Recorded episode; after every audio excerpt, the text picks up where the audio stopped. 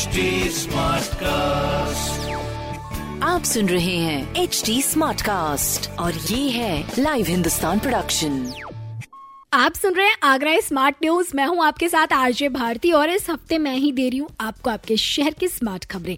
और सबसे पहले स्मार्ट न्यूज़ की आज हम बात करें ना तो काशी विश्वनाथ की तर्ज पर बनेगा अपनी ताज नगरी में ठाकुर बांके बिहारी का मंदिर। जी हाँ देश में ऐसे कई मंदिर हैं जिनके कॉरिडोर की मौजूदगी ने मंदिर की व्यवस्था और खूबसूरती में चार चाँद लगा दिए हैं और यही सब देखकर अब ये सोचा जा रहा है क्यों ना अपनी ताज नगरी में ये बदलाव किए जाए। और इस बदलाव के कारण संकरी गलियों से श्रद्धालुओं को मुक्ति मिलेगी, साथ ही साथ जन सुविधाएँ भी मुहैया हो सकेंगी। काशी विश्वनाथ मंदिर की बात करें तो जो इसका क्षेत्रफल है, वो करीब पाँच लाख वर्ग मीटर में फैला हुआ है। इसके कॉरिडोर के दायरे में तेईस इमारत और सत्ताईस मंदिर आते हैं। साथ ही साथ चार बड़े गेट कॉरिडोर में बाईस शिलालेखों पर काशी के महिमा का वर्णन भी किया हुआ है। इस कॉरिडोर में मंदिर चौक, मुमुक्षु भवन, कई यात्री सुविधा केंद्र, यूटिलिटी भवन सहित आदि सुविधाएँ भी हैं और ऐसे देश में कई मंदिर हैं जहाँ पर ये सुविधाएँ उपलब्ध उपलब्ध हैं। और इसी को देखकर अब जो है, काशी विश्वनाथ के तर्ज पर अपनी ताश नगरी में ठाकुर बांके बिहारी मंदिर का कॉरिडोर भी बनेगा। वहीं अगली खबर की बात करें तो प्रदेश के पाँच लाख आबादी वाले शहरी क्षेत्र में पैदल और पेट्रोल व डीजल से चलने वाले जुगाड़ू रिक्शे जो हैं, उन्हें हटाए जाएँगे और इनके जगह पर ई रिक्शा को बढ़ावा दिया जाएगा।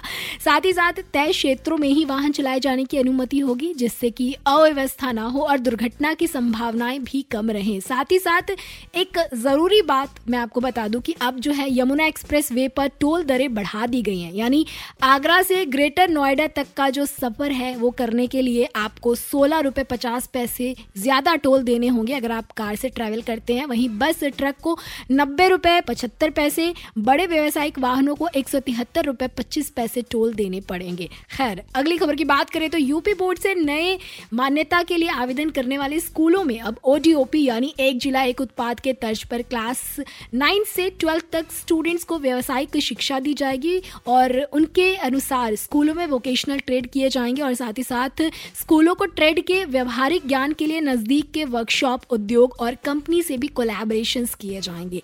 अगली गुड न्यूज़ की बात करें तो ताइक्वांडो में अपनी ताश नगरी बारहवीं बार चैंपियन बनी है। जी हाँ माध्यमिक विद्यालयों की मंडलीय ताइक्वांडो कंपटीशन के बालक बालिका वर्ग में आगरा लगातार बारहवीं बार ओवरऑल चैंपियन बना है। टोटल इकतालीस गोल्ड, दस सिल्वर समेत इक्यावन पदक हासिल किए हैं टीम आगरा ने। वहीं कुश्ती से जुड़े टिप्स और ट्रिक्स बताने के लिए अपने ताज नगरी में 29 अगस्त को आएँगी कॉमनवेल्थ गेम्स की कांस्य पदक विजेता पूजा गौहलत। जैसा कि माननीय पीएम नरेंद्र मोदी जी की ओर से आओ खेलो मुहिम को बढ़ावा दिया जा रहा है। ऐसे में इसके अंतर्गत कई सारे खेलों का आयोजन स्कूल और कॉलेजेस में कराए जाएँगे, जिसमें देश के 25 शहरों के 25 स्कूलों में कॉमनवेल्थ गेम्स में अच्छा प्रदर्शन करने वाले खिलाड़ियों को भेजा जा रहा है, जहाँ अपनी ताज नगरी में आएँगी पूजा गौहलत। वही आखिरी खबर की बात करें तो यमुना एक्सप्रेस वे औद्योगिक विकास प्राधिकरण द्वारा आगरा में गौशाला का निर्माण किया जाएगा। इस योजना पर करीब छह करोड़ सात लाख रुपए खर्च किए जाएँगे, जहाँ पर एनिमल हेल्थ केयर से जुड़ी सारी फैसिलिटीज़ होंगी और साथ ही साथ साइट ऑफ़िस भी रहेगा। इसके अलावा सोलर